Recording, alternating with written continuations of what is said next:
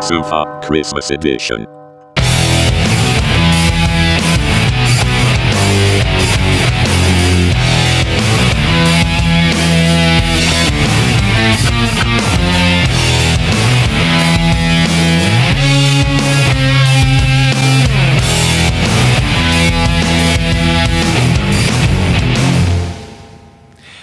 Ja, hallo und herzlich willkommen zum WP-Sofa der Weihnachtsedition. Heute mit zwei Gästen, ähm, die sonst nicht dabei sind, aber letztes Jahr schon mal dabei waren, nämlich dem Hans-Gerd Gerhards. Ja, hallo. Und den Bego Mario Garde. Hallo. Das sind unsere Experten aus dem WordPress-Forum. Außerdem haben wir natürlich noch den Udo dabei. Hallo. Die Jessie. Hallo. Und zu guter Letzt den Robert. Ja, da musste ich aber auch mit eingrenzen. Ja, ja, ich hätte mich jetzt noch dahinter genannt. Ich bin der Sven. Gut, ja, schön. Habt ihr das Jahr gut überstanden? Ja, Ja, durchaus. Ne? Also kalendertechnisch ist es halt fast rum, ne? Also ich meine, überstanden ist halt, ja, es, wir haben uns der Zeit gebeugt. Ja, ihr seid auf jeden Fall ja noch da, das ist doch schön. Ja, äh, ja, wo fangen wir denn überhaupt mal an? War ja ein ziemlich aufregendes Jahr, oder? Ich meine, ähm, ich habe jetzt mal so eine kleine Liste gemacht, was dieses Jahr alles passiert ist und irgendwie, äh, ja, wo fangen wir denn mal an? Ich würde sagen, wir fangen im Januar an und ähm, ja, da gab es dann zugleich zum Anfang einfach äh, äh, das WordPress 5.9, das ja auch eine kleine Revolution war. Ja, mit dem Site-Editor meinst du? Genau. Aber damals hieß das noch Full Set Editing. Just, just saying. Das war damals noch, als das ganz, ganz, ganz, ganz, ganz anders hieß. Da haben wir im Support schon die ersten Schrecksekunden gehabt, weil Leute sich gemeldet haben und gesagt haben, mein Customizer ist weg. Da steht jetzt nur noch Editor. Kommt auch immer noch vor. Also wir haben, also ich kann mich erinnern, jetzt vor ein paar Tagen war nochmal sowas in der Richtung gewesen. Ne? Da hatten wir also auch nochmal so ein, also ein Thread gehabt, wo dann jemand eben genau das gesagt hat, was der Bego gerade gesagt hat, der Customizer ist nicht mehr da. Und äh, da muss man dem erstmal klar machen, da, ja gut, wenn du jetzt gerade mal eine WordPress-Version neu installiert hast, dann hast du eben 2023 als Standard-Theme. Ne? Ja, aber dann, ich wollte gerade sagen, dann müssen sie ja aber das Theme doch gewechselt haben, oder nicht? Oder? Naja, wenn du das neu installierst, dann hast du ja automatisch dann 2023 und, und äh, wenn dann jemand, sagen wir, ein Buch vorher gekauft hat oder sowas, dann, dann äh, denkt er natürlich, oh, ich habe da ein klassisches Theme, äh, also sowas wie, wie 2020 meinetwegen und, und ist dann erstmal komplett verwirrt. Ne? Aber da haben wir vorgegriffen, weil das 2023 kam ja erst mit 6.0, ne? Ja, das stimmt. Recht. Se mit 6.1 jetzt sogar erst. Aber der Witz ist ja damals, äh, auch wenn man so ein äh, Theme hatte, äh, was Full-Zeit-Editing fähig war, dann kriegte man zwar den Zeiteditor angezeigt, nicht mehr den Customizer, aber wenn man die URL des Customizers eingegeben hat, also wp-admin Customizer PHP oder wie, äh, wie sie hieß, ähm, dann wird er bis heute auch noch angezeigt. Ach, das geht sogar noch, ja? Und äh, man kann, ja, und man kann da tatsächlich auch immer noch Einstellungen dann vornehmen, zum Beispiel Custom CNS äh, ablegen, wenn man es noch will äh, und so weiter. Also es ist noch nicht abgeschaltet, es ist nur aus dem Menü verschwunden. Okay. Ja, man kann ja auch zum Beispiel so ein Plugin installieren wie Import, Export, Customizer oder so. Und dann hat man den Customizer auch natürlich wieder drin. Also gibt da verschiedenste Lösungen. Import, Export, Customizer nennt sich das. Ja. Ja, damit kannst du die gesamten Customizer-Einstellungen exportieren und auch wieder importieren. Und du kannst es eigentlich mit jedem Plugin machen, ähm, was irgendwie den Customizer noch benötigt. Äh, der schaltet den Customizer dann quasi wieder im Menü frei. Aber nochmal zurückzukommen auf 5.9, wenn ich mich zurückerinnere, war die Stimmung, als der Site-Editor frisch eingeführt wurde, ja erstmal, glaube ich, so ein bisschen, hm, was machen wir denn jetzt damit, weil der noch nicht so das konnte, was er jetzt ja inzwischen schon kann. Ja, das haperte natürlich ja noch bei an allen Ecken und Enden, ne? Irgendwie, also da fehlen ja noch viele Dinge. Ist ja selbst bei Gutenberg ja immer noch so, dass da Sachen fehlen. Ja. Ich habe Gutenberg gesagt. Ja, aber ich fand es schon deutlich unaufgeregter als zum Beispiel bei der Einführung des Blog-Editors mit 5.0. Ja, das, da das war ja. Weltuntergangsstimmung für viele. Während es hier ja doch eher unaufgeregt war nach dem Motto, okay, sieht noch nicht so aus, wie wir es brauchen können, bleiben wir halt bei den alten Themes. Also mein Eindruck eigentlich immer. Genau, und seit, seitdem ist es ja auch immer noch auf Beta, ne? Darf man auch nicht vergessen. Es ist ja wirklich die ganze Zeit schon von Anfang an so gewesen, dass es man, dass man es vielleicht nicht unbedingt produktiv einsetzt. Dafür wird es aber schon ziemlich gut beworben. Das stimmt wohl, ja. Und ich meine, was ist bitte, was äh, ist bitte Beta, ähm, wenn ich äh, äh, WordPress neu installiere und nur noch den Zeiteditor kriege, weil der Customizer alles ja ausgeschaltet ist, weil 2022 oder 3 äh, angeschaltet ist als Standard-Theme. Wie ist das? Ähm, ja. Also dann da Beta dran schreiben, finde ich dann etwas komisch. Naja, du kannst ja WordPress immer noch mit Classic Themes oder mit einem klassischen Theme betreiben. Dann ist da auch kein Beta mehr dran. Ja, weil es das natürlich. einfach nicht gibt. Ich, ich fand es nicht verkehrt, da Beta dran zu schreiben, weil äh, ich glaube, dass das die Akzeptanz bei den Leuten auch ein bisschen mehr erhöht hat. Wir haben ja ähm, letztes Jahr ähm, immer noch sehr viel Stimmen gehabt, die gesagt haben, was soll der ganze Mist mit dem Blog-Editor? Muss das sein? Warum tut ihr uns das an? Und das war dieses Jahr eigentlich weg hatte ich den Eindruck, dass die, dass die meisten Leute sagen, ja gut, Blog-Editor, ich gucke jetzt, wie ich damit umgehe. Entweder ich ähm, setze auf Elementor. Wir haben immer noch sehr viele Leute im Forum, die diese Kombi aus äh, dem Theme Ocean WP und Elementor verwenden, weil es da halt die entsprechenden Videotutorials auf YouTube gibt. Oder aber wir haben Leute, die sagen, nee, nee, ich äh, probiere jetzt mal den Blog-Editor aus. Ähm, auch viele Umsteiger, die gesagt haben, äh, bisher hatte ich diesen Classic Editor installiert, aber jetzt will ich doch mal wissen, was das ist und, und guck mir das an. Und da hat sich die Stimmung recht positiv verändert. Und dass wir diesen Site Editor mit dem Hinweis Beta versehen äh, im, im Backend haben, ähm, ist vielleicht gar nicht so unklug, dass man einfach den Leuten auch sagt, ja klar, kommen Fehler vor, wir arbeiten halt dran und ähm, ich glaube, dass das insgesamt die Akzeptanz steigert. Ja, das sehe ich genauso. Also die Akzeptanz ist, glaube ich, auch gerade in Bezug auf den Blog-Editor ganz klar gestiegen. Also wir hören ja auch tatsächlich immer, auch das sehen wir also auch im, im, im Forum, dass also doch häufiger Leute darüber nachdenken, die jetzt mit Elementor irgendwas gebaut haben, dann eben umsteigen wollen auf den Blog-Editor und sich den erstmal angucken wollen.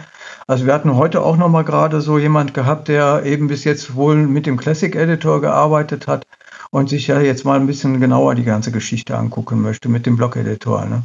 Und deswegen natürlich auch tatsächlich diese Fullzeit äh, oder diese Blog-Themes, äh, die da jetzt immer mehr reinkommen, äh, sind natürlich interessant für die Leute, um die gerade jetzt besonders neu mit WordPress meinetwegen anfangen. Dann können, haben die natürlich schon einen ganz anderen Einstieg möglicherweise.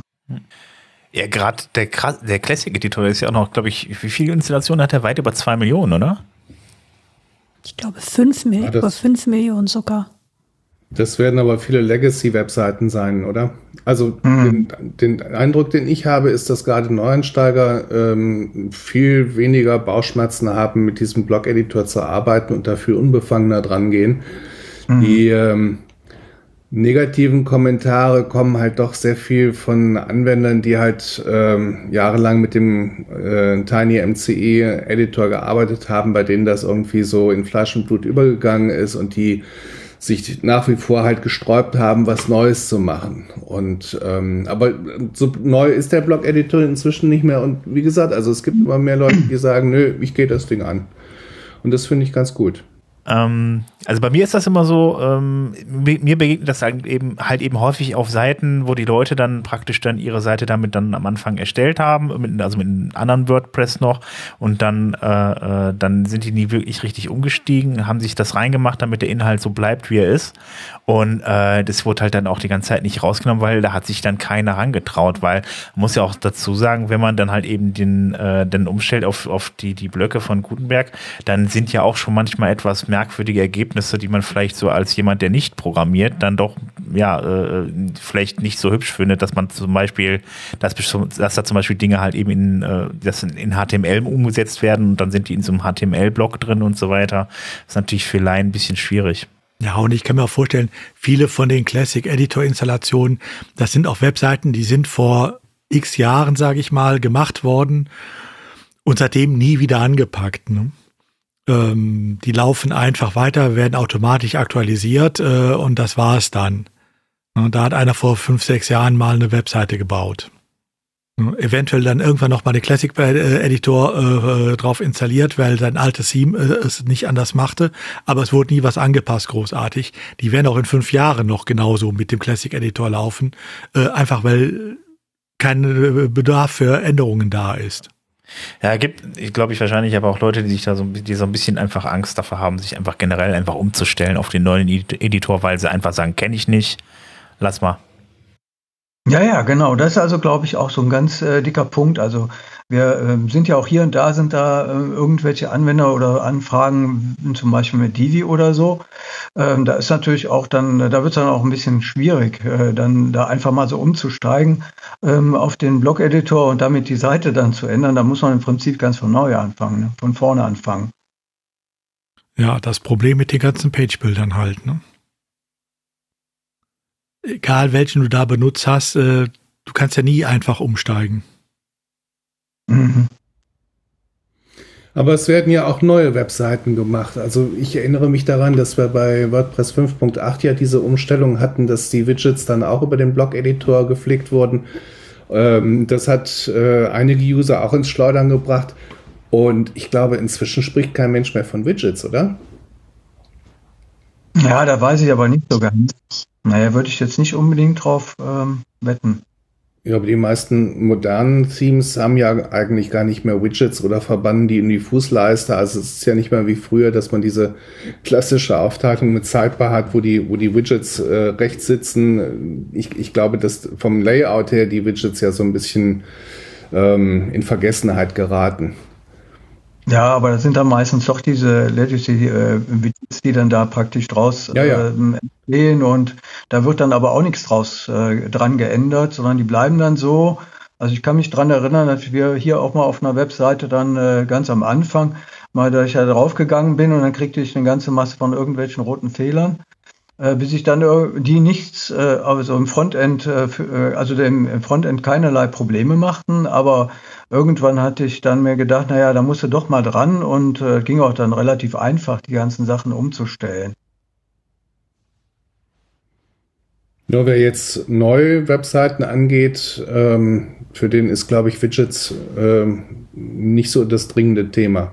Ja, eindeutig, das stimmt. Wird ja auch mal Zeit, das Zeug gehört weg.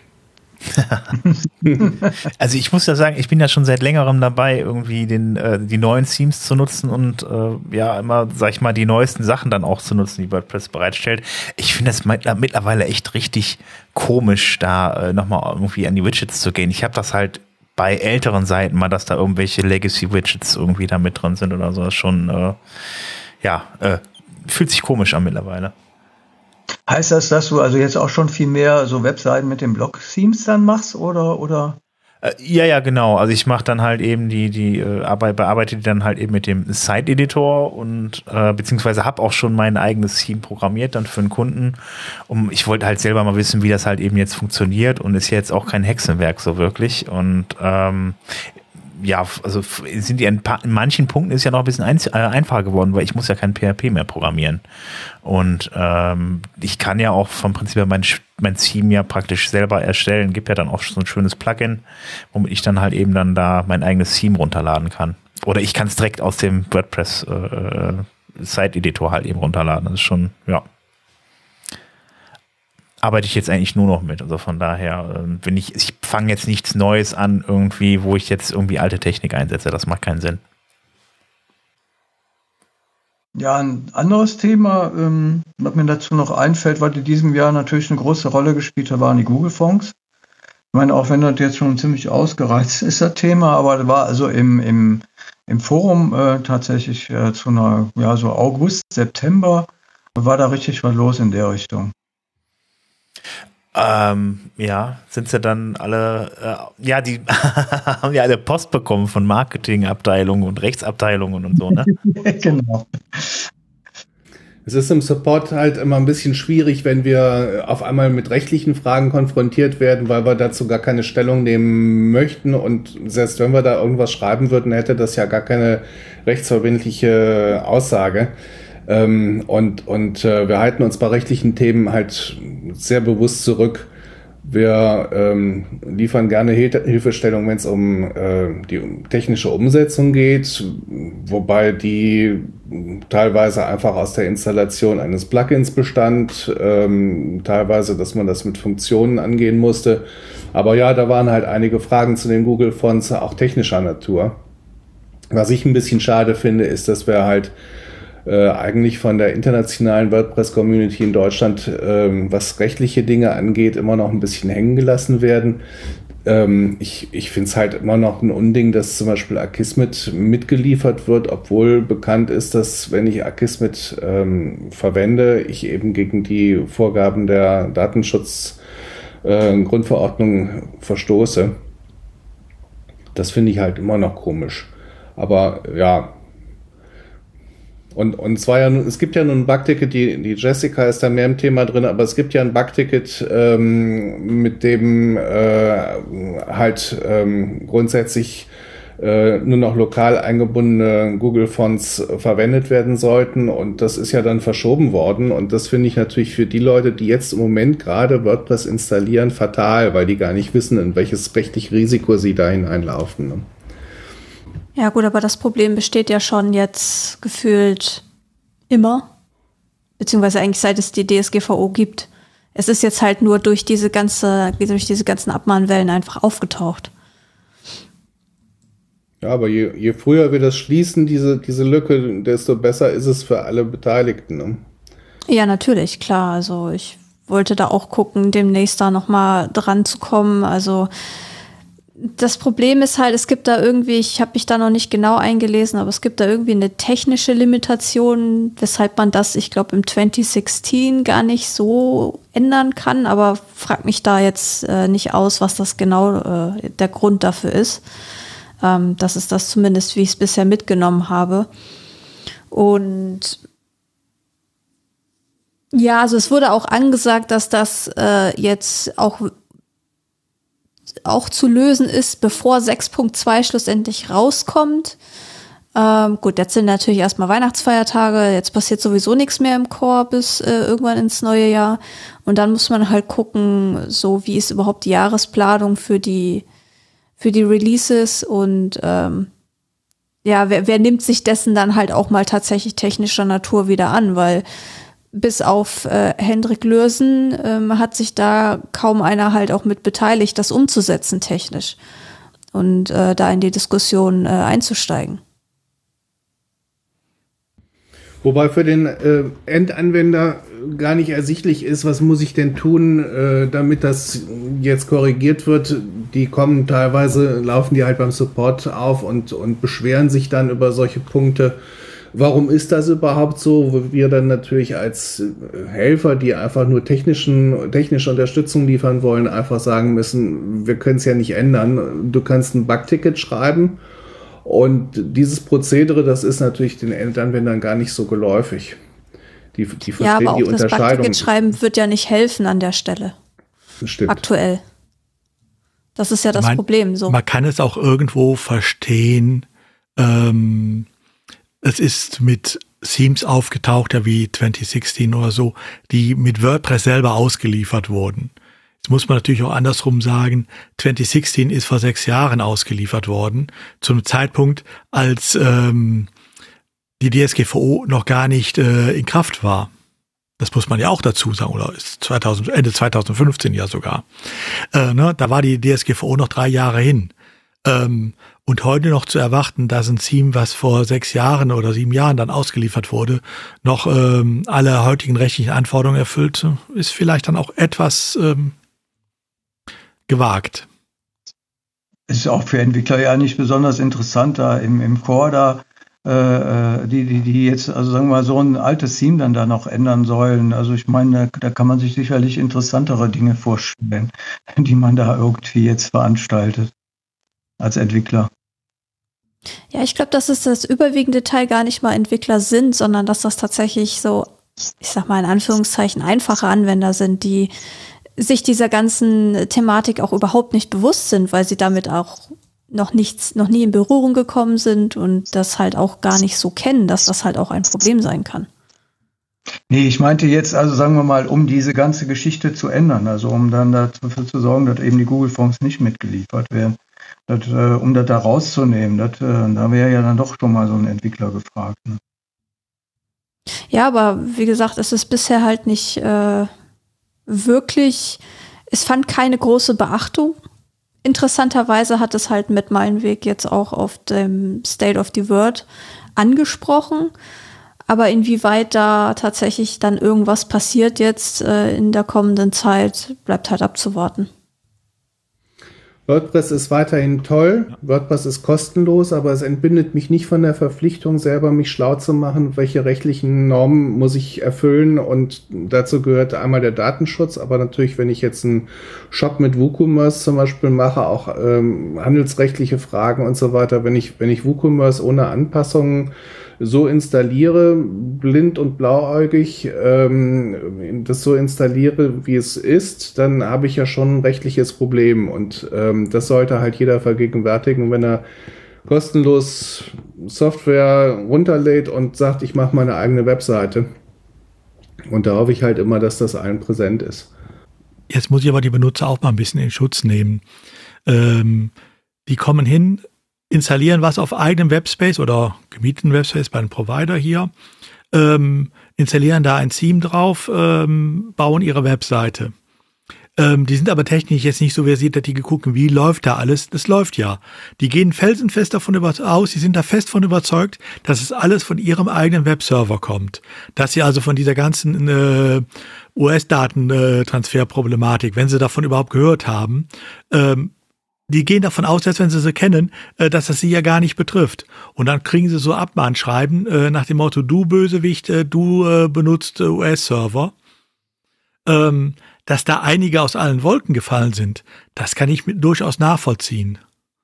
Ähm, weil denen gar nicht bewusst war, dass das Theme, der Theme-Entwickler ähm, die Google-Fonds genutzt hat, weil es für ihn natürlich um einiges bequemer ist, als die Fonds mitzuliefern. Von daher, ja, ne, da, das wird einige werden da gestanden haben wie der Ochs von Berg nach dem Motto, kann doch nicht sein, ist doch alles bei mir auf dem Server, wie, wie kommt so was? Und ob ich denen dann einen Vorwurf machen kann, ja, Ne, da bin ich, da wäre ich jetzt etwas vorsichtig. Das sind ja dann meistens eigentlich auch Tools, die äh, wie Google Analytics oder sowas, die man da einbindet, oder irgendwie so so so ja Drittanbieter, wo man dann irgendwie da noch Service auslagert, so bei einer privaten Seite. Okay, kann man natürlich auch Google Analytics drauf machen, aber da ist ja dann wahrscheinlich dann auch eher so nur vielleicht Akismet wegen dem Spam oder sowas irgendwie dann dabei, aber die schicken dann auch hintenrum die Daten raus. Das kriegt ja vorne rum eigentlich gar keiner mit, oder? Ja, aber der Unterschied ist, Google Analytics ich muss ich aktiv installieren. Ja, ja, genau. Akismet ist für mich eigentlich kein, für die meisten kein Problem mehr, äh, weil dafür brauchten sie Kommentare und die Kommentarfunktion ist eigentlich überall ausgeschaltet. Mhm. Es gibt mhm. ja kaum noch neue Seiten, die wirklich Kommentare zulassen. Na, das sind ja immer weniger. Ähm, das heißt, äh, Akismet ist eigentlich ein äh, Plugin, was mitgeliefert wird, aber von 95 Prozent der Benutzer jetzt geschätzt, mal ja gar nicht ge äh, gebraucht wird. Selbst wenn die es installieren, äh, also wenn die es aktivieren würden, äh, es würde keine Auswirkungen haben, weil bei ihnen gar keine Kommentare eingehen, weil die haben sie vorher ja gesperrt. Ähm. Die Google-Fonds sind da schon was anders, weil das wissen die Leute gar nicht. Ja, das stimmt, ja, das, das ist ja auch, ja. Mhm. Was ich auf sehr vielen Seiten immer noch sehe, sind Google Maps die ähm, ohne ausdrückliche Einwilligung des Webseitenbesuchers eingebunden sind. Ähm, und und äh, YouTube-Videos, ganz klassisch. Weil es natürlich von WordPress auch so leicht gemacht wird, sowas einzubinden. Ne? Das, dafür gibt es einen eigenen OMBed-Blog, äh, mit dem ich ein YouTube-Video wunderbar einbinden, einbinden kann. Und ähm, dass ich damit mir ein rechtliches Eins Nest lege, ist den meisten, glaube ich, nicht klar.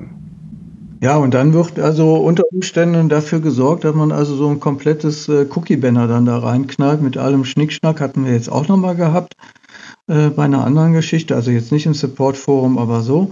Wobei da ja normalerweise, also äh, auf ausdrücklichen Wunsch von einem Kunden halt, und äh, wobei es also eigentlich ja vollkommen ausreicht, wenn man so, in so einem Fall dann äh, sowas, so ein Plugin wie Embed Privacy zum Beispiel installiert, womit dann also solche Google Maps und, und YouTube-Videos erstmal geblockt sind und man dann erstmal die Genehmigung geben muss.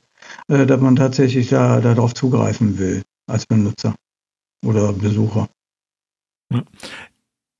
Wobei die Cookie-Banner ja eh so ein ganz äh, trauriges Thema sind. Ne? ähm, weil wenn ich sehe, es gibt ja inzwischen kaum noch eine Website, die sie nicht benutzt. Und wenn man da mal nachguckt, das einzige Cookie, was auf dieser Webseite jemals gesetzt wurde, ist das Cookie vom Cookie-Banner, dass keine Cookies gesetzt werden dürfen. ähm, genau. oh, ohne dieses Cookie-Banner wäre da gar kein Cookie drauf.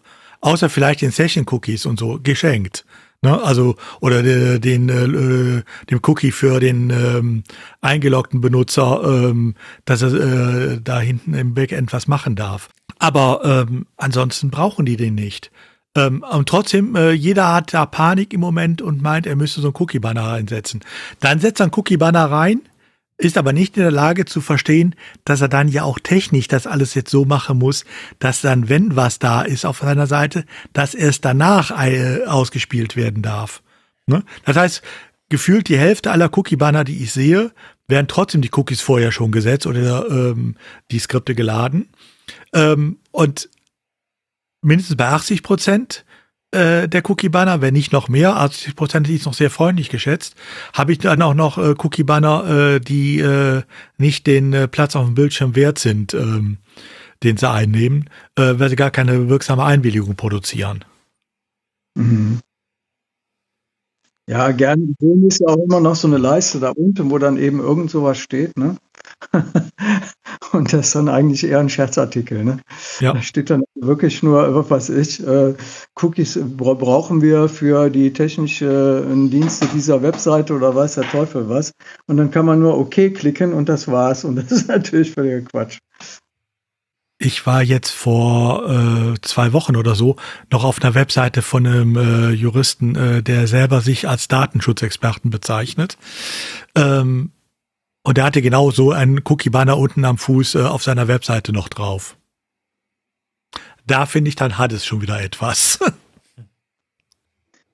Ja, wie gesagt, wir hatten also wirklich jetzt noch äh, jemand gehabt, ähm, ähm, die hat darauf bestanden, also da so einen Cookie-Banner reinzusetzen, obwohl er überhaupt völliger Blödsinn war. Also da war so gut wie gar nichts drauf, aber einfach als Abschreckung, damit, wenn jemand da drauf geht, dann also auch direkt sieht, aha, da ist so ein Cookie-Banner und dann möglicherweise nicht mehr nachguckt. Also wir haben da keine Möglichkeiten gehabt, dafür die davon abzubringen. Also ganz Wobei die äh, Webseiten, die wir, die wir im Forum sehen, halt auch generell mit so viel Funktionalität bestückt sind. Also wir haben nicht selten, wir kriegen, wenn wir Glück haben, den Website-Bericht für die Webseite ja zugespielt bei der wir, ähm, bei dem wir einfach wichtige Informationen über die Webseite bekommen. Und da sind dann Plugin-Listen dabei, die äh, 40 und mehr Plugins umfassen und ähm, in diese Webseite unglaublich viel Funktionalität packen. Ähm, was der Webseite überhaupt nicht weiterhilft, weil, weil die eigentliche Idee, was will ich denn jetzt hier den Leuten mit meiner Webseite vermitteln, überhaupt nicht mehr rauskommt. Hm, ich, ich bin dann immer ein bisschen sprachlos und sage, um was geht es eigentlich bei der Webseite, aber viele schicke Plugins. du hast aber schöne Plugins. Oh. Ja, und Website-Bericht, das ist also genau eigentlich auch wieder so ein Stichwort, das der Bego gerade genannt hat. Also da, das ist also wirklich eine Sache, die total nervt. Also wir haben an sich äh, ja in der FAQ stehen, was, was, was also geliefert werden sollte, wenn dann also eine Frage gestellt wird. Da gehört in erster Linie dazu, dass man also die URL nennt und dann eben auch noch den, den Bericht. Und äh, in den meisten Fällen kriegen wir den Bericht, äh, also ich würde sagen zu 60, 70 Prozent erstmal gar nicht und müssen erstmal wieder nachfragen. Also die URL ist meistens schon dabei, aber eben der Website-Bericht eben nicht. Und äh, das nervt natürlich kolossal, wenn man dann immer noch mal nachfragen muss. Insofern ist das also irgendwie kommt die Fakta nicht so richtig rüber. Die Frage auf meiner Webseite ist oben rechts ein grünes Kästchen. Wie bekomme ich das weg? Lässt sich halt unglaublich schlecht äh, beantworten, wenn ich weder die Webseite kenne noch irgendwelche Informationen habe, was derjenige da auf seiner Webseite veranstaltet.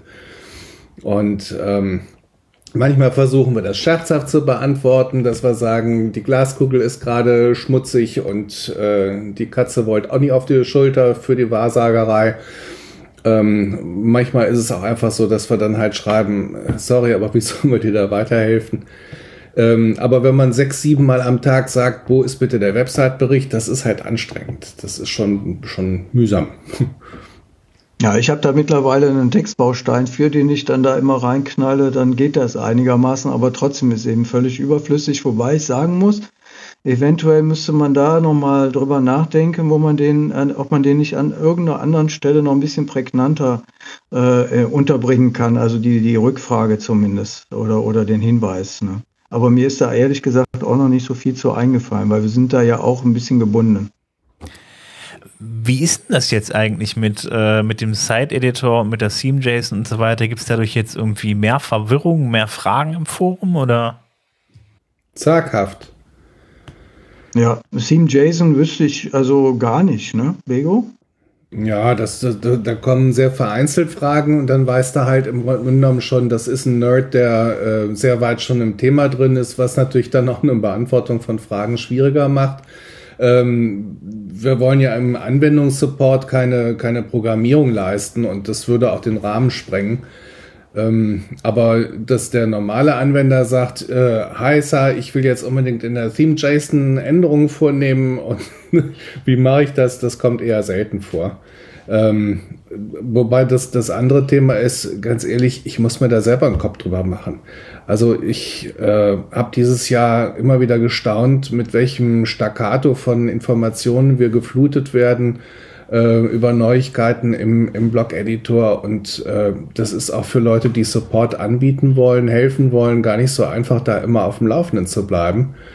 Ähm, ich habe so zwischendurch Tage gehabt, wo ich gesagt habe, ich, ich streiche die Flügel, weil da kommst du ja nicht mit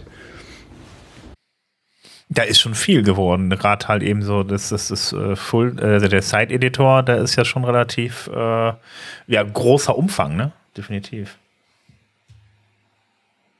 Ja, und es sind alles wieder Änderungen, die wirklich Brüche sind. Ne? Also es ist nicht eine Fortentwicklung von dem, was man kennt, wo man dann nur noch gucken muss, wo muss ich das jetzt äh, zuordnen, äh, sondern es sind ja wirklich komplett neue Entwicklungen. Ähm, und das ist natürlich die Umstellung um einiges äh, stärker. Nicht für den, der sie benutzt vielleicht, aber für den, der damit umzugehen hat, ja. Ja, andererseits muss ich aber sagen, also diese Vereinheitlichung, gerade was die Eigenschaften angeht bei dem Blog-Editor, dass man also zum Beispiel äh, Padding oder Margin, also Render oder sowas eben oder Innenabstände dann halt einfügen kann, beziehungsweise einstellen kann, die finde ich also schon ganz gut. Das war also vorher ziemlich uneinheitlich gewesen. Äh, macht natürlich, äh, klar, wenn man dann, äh, macht unsere äh, Arbeit jetzt auch nicht unbedingt immer einfacher, weil, also zum Beispiel, ich habe also häufiger dann eben hier irgendwie den Gutenberg, äh, dieses Gutenberg-Plugin dann halt installiert und ne, äh, dieses WordPress Beta-Plugin, um dann halt mir die neuesten Entwicklungen anzugucken und, und dann bin ich manchmal auch schon viel weiter dabei und, und, und äh, dann, dann hat man sich natürlich schon mal irgendwo, äh, ja, da vertan, wenn man da irgend so eine Antwort gegeben hat, äh, wo man dann anschließend merkt, naja gut, das ist also eigentlich schon in der nächsten Version, die vorgesehen ist. Ne? Im Support haben wir ja äh, auch immer wieder Anfragen von Leuten, die auf Elementor schwören und ich kann die Begeisterung auch verstehen, weil ich mit Elementor natürlich ein Tool habe, wo ich unglaublich viele Detaileinstellungen vornehmen kann. Aber für uns im Support ist es so, dass wir das, was der Hans Gart gerade angesprochen hat, Padding und Margin von einzelnen Blöcken im Block-Editor, äh, kann ich als Supporter, als, als Helfer nachvollziehen. Ähm, bei dem, was die Leute in Elementor einstellen, äh, tue ich mich da erheblich schwerer, weil Elementor halt äh, schon sehr stark verschachtelten HTML-Code erzeugt und auch von, von dem Cascading Style Sheets mir das doch um einiges nochmal komplexer vorkommt.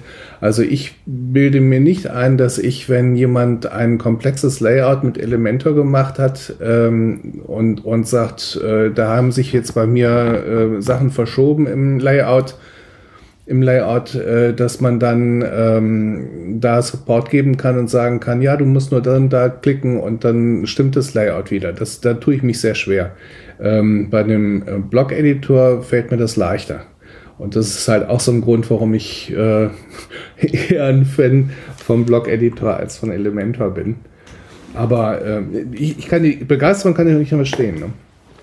Also bei mir ist es tatsächlich so, dass ich also gesagt habe, äh, ich äh, beschäftige mich nicht mit dem Elementor.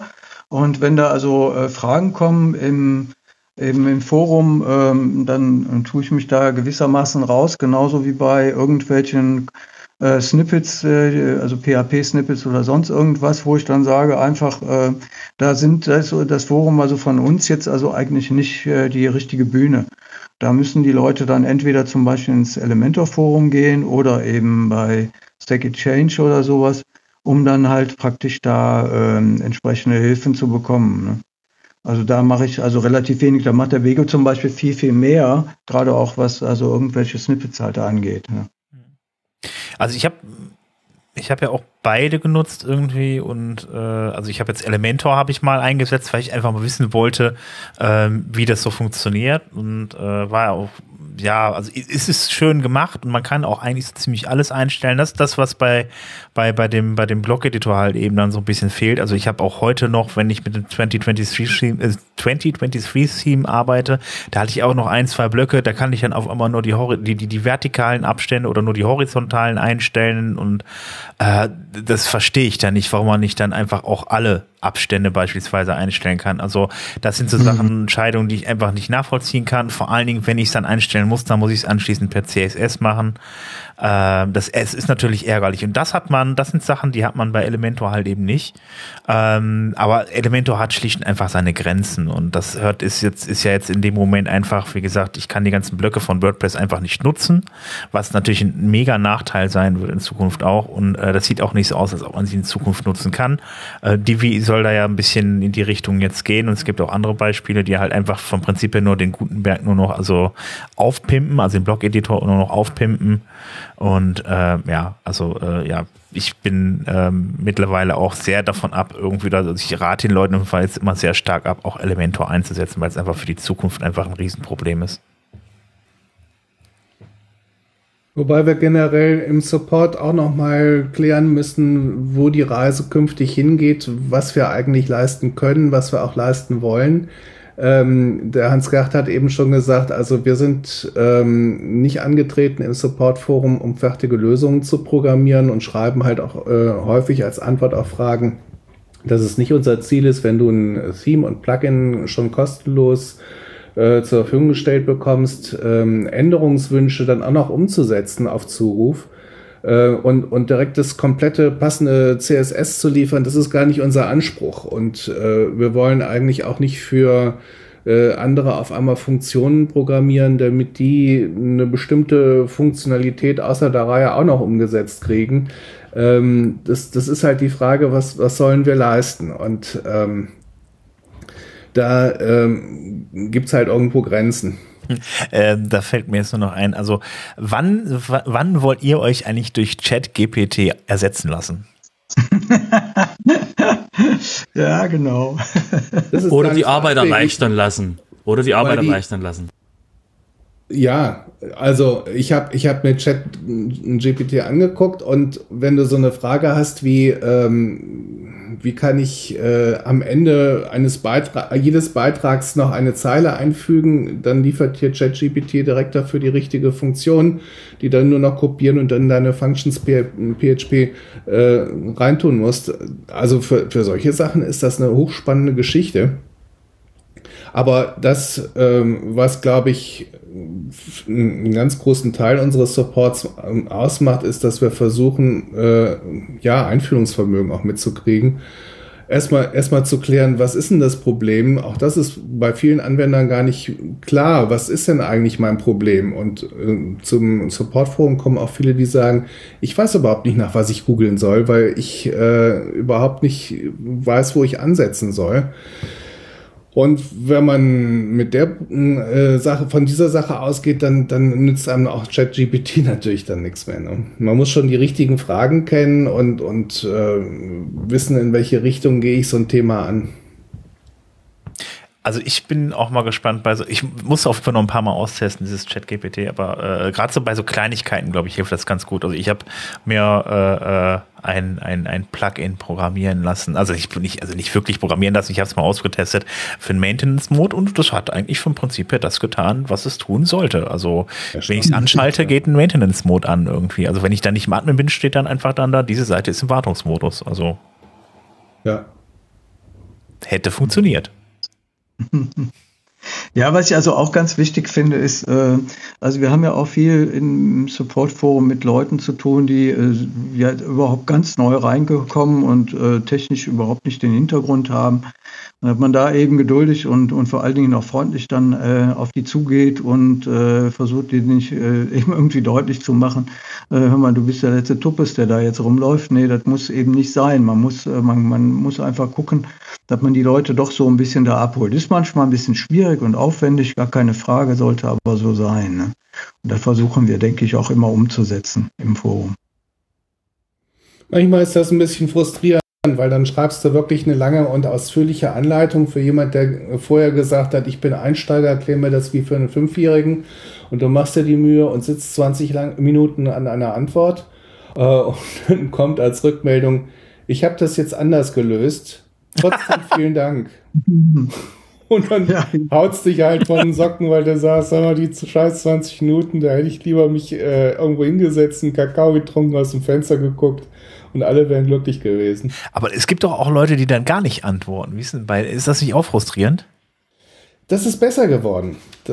Das, das, das gibt's, aber es ist besser geworden. Also wir haben eigentlich äh, viel, viel, dieses Jahr äh, haben wir viel positive Rückmeldungen bekommen und wir haben auch, dass Leute gesagt haben, toll, dass ihr das macht. Ähm, danke oder dass die Leute dann auch tatsächlich zurückschreiben, ich habe das jetzt so und so gelöst, aber ähm, die Antwort so und so war für mich äh, der Knackpunkt, ähm, der äh, mir jetzt weitergeholfen hat. Das sind natürlich super Rückmeldungen und die motivieren auch sehr. Ähm, Oder uns und auf da haben wir Kaffee viel mehr gehabt ne? bisher. Oder uns Bitte auf einen Kaffee einladen, ne? ja, ja. Weiß ich zwar, in die Schweiz, kann ich mich dran erinnern. ja. Fand ich auch lustig. Mit der Fahrt oder nur den Kaffee bezahlt? Nein, nur den Kaffee. Nur den Kaffee. Kaffee in der Schweiz hat ist schon eine Investition. Das stimmt. In der Tat. Ja. Aber es ist halt auch die, die nochmal zum Thema Website-Bericht. Also man, jeder Anwender, jede Anwenderin kann ja in, in äh, Werkzeuge, Website-Zustand gehen und kriegt ja, was sowieso eine tolle Erfindung ist, angezeigt, wie gut oder nicht gut funktioniert meine Webseite gerade. Und ähm, die ähm, kriegen ja nicht nur, nur die, diesen, äh, dieses Feld angezeigt, gut, hervorragend oder äh, es muss was verbessert werden, sondern ähm, ich habe dann äh, auch noch ähm, Hinweise, dass da steht, du hast so viele inaktive Plugins, reduzier die mal, du hast so viele inaktive Themes, reduzier die mal, stell deine Webseite auf HTTPS um. Und was mich halt immer überrascht, ist, dass die Leute dann diesen Website-Bericht posten. Manche machen sich auch die Mühe und posten, also kopieren halt diese, diese Fehlermeldungen oder Hinweise und fügen die noch bei. Wo ich dann immer denke, warum habt ihr das denn nicht mal gemacht? Wofür sind die Hinweise gut, wenn die Leute das ignorieren? Und wenn, also ich, ich bin da halt anders gepolt. Wenn ich ähm, eine Webseite betreibe, dann möchte ich, dass die flott und schick ist und dann möchte ich, dass da keine Fehlermeldungen sind. Und wenn ich solche Hinweise sehe, würde ich direkt sagen, Mensch, da musst du jetzt was dran machen. Und das sehen halt andere Leute, sehen das ganz stressfrei und sagen, ja, da ist irgendeine Meldung, ja, aber das hat mich auch nicht weiter gestört. Meine Webseite funktioniert aber jetzt nicht. Woher kommt das? Wo ich dann sage, na, dann räume halt erstmal auf. Ne? Und das ist für mich halt auch so ein Punkt, wo ich sage, wo, wo fängt Support an und wo ist die Eigenverantwortlichkeit? Wo kann man auch dem Anwender sagen, äh, bitteschön, das kannst du auch mal selber googeln, äh, ohne, ohne unhöflich sein zu wollen, ohne jemanden vor die, äh, vor, vor die Stirn stoßen zu wollen, aber auch mal zu sagen, schau, ein bisschen Eigenverantwortlichkeit hast du auch. Ne? Ja, ja, aber Äh, Bego, da wollte ich noch zu sagen, also es gibt natürlich auch viele Leute, die jetzt zum Beispiel da sehen, na ja gut, da sind inaktive Themes oder inaktive Plugins, äh, stört mich ja nicht, die La Seite läuft ja, denen ist ja einfach nicht bewusst, dass also dadurch, dass sie also inaktive Themes, äh, Plugins hauptsächlich eben haben, dass dadurch eben Sicherheitslücken äh, ähm, äh, auftauchen können, die also problematisch werden können. Und, und das ist also, glaube ich, die Sache, die eben gerade den, den unbedarften Benutzer halt äh, nicht so ganz klar ist, denke ich mal. Ja, ja. Ja, die auch jetzt völlig erschlagen waren von der Umstellung, Zwangsumstellung vieler Webhoster auf PHP 8, die ja. äh, natürlich gerade bei älteren Websites, die nicht so äh, doll gepflegt waren, äh, Fehlermeldungen geschmissen haben, teilweise auch die Website abgeschossen haben ähm, warum ist das so, was mache ich jetzt? Und, und ähm, leider ist es so, dass wir dann auch oft nur sehr rudimentär Fehlermeldungen kriegen, äh, aufgrund derer man dann auch nicht sagen kann, liegt das jetzt an einem Plugin oder an einem Theme oder, oder was ist überhaupt los. Ähm, aber ja, da war halt, da, da würde ich halt auch mir mehr Engagement wünschen, dass wenn die Leute doch von ihrem Webhoster angeschrieben werden, pass auf, wir stellen jetzt auf PHP 8.0 um, dass man sich da ein bisschen schlau macht, auf was muss ich denn da eigentlich achten, was muss ich tun. Und so ein bisschen Eigenverantwortung fehlt mir oft. Ne? Bei den Hostern meintest du, ne? Mhm. Nee, nee, bei den Anwendern, dass die, dass die Anwender sagen, der Hoster hat mich angeschrieben, ich kriege jetzt PHP 8.0, was heißt denn das für mich? Ne, so, und die Leute melden sich dann erst, meine Webseite ist kaputt, sind manchmal auch ein bisschen weinerlich dabei. Ähm, gut, ich meine, wir haben sowieso immer Fälle, wo Leute sagen, ich bin total verzweifelt, meine ganze Webseite, die ganze Zeit, die ich investiert ja. habe, wo ich dann immer sage, also Panik ist eh immer ein schlechter Ratgeber. Und äh, wenn verzweifelt, dann bitte über Sachen wie äh, Krieg in der Ukraine oder, oder das Kindersterben, mhm. aber doch nicht wegen einer puppeligen Webseite. Das ja, ist ein anderes Thema. Genau. Ne? genau. Mhm. Bego dreht am ganz großen Rad jetzt. Ja, ja, am ganz, ganz, ganz großen jetzt.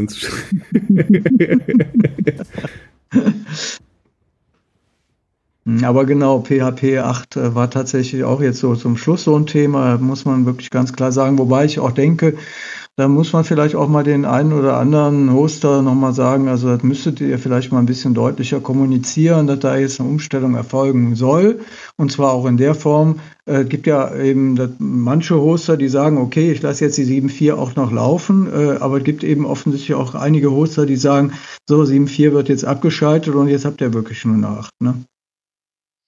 Ja, aber ich glaube, manchmal muss es auch einfach bei den Leuten dann knallen, weil ich denke mal auch einfach, das Problem ist dann, dass die dann, ja, man wird ja eh dann zu äh, gespammt mit E-Mails, ähm, dann, dass dann da vielleicht mhm. mal was untergeht oder sowas, dass man das dann auch erst merkt, wenn es dann wirklich dann, äh, ja, wenn es bei der Seite dann irgendwelche Fehler wirft oder irgendwas nicht mehr funktioniert und so weiter.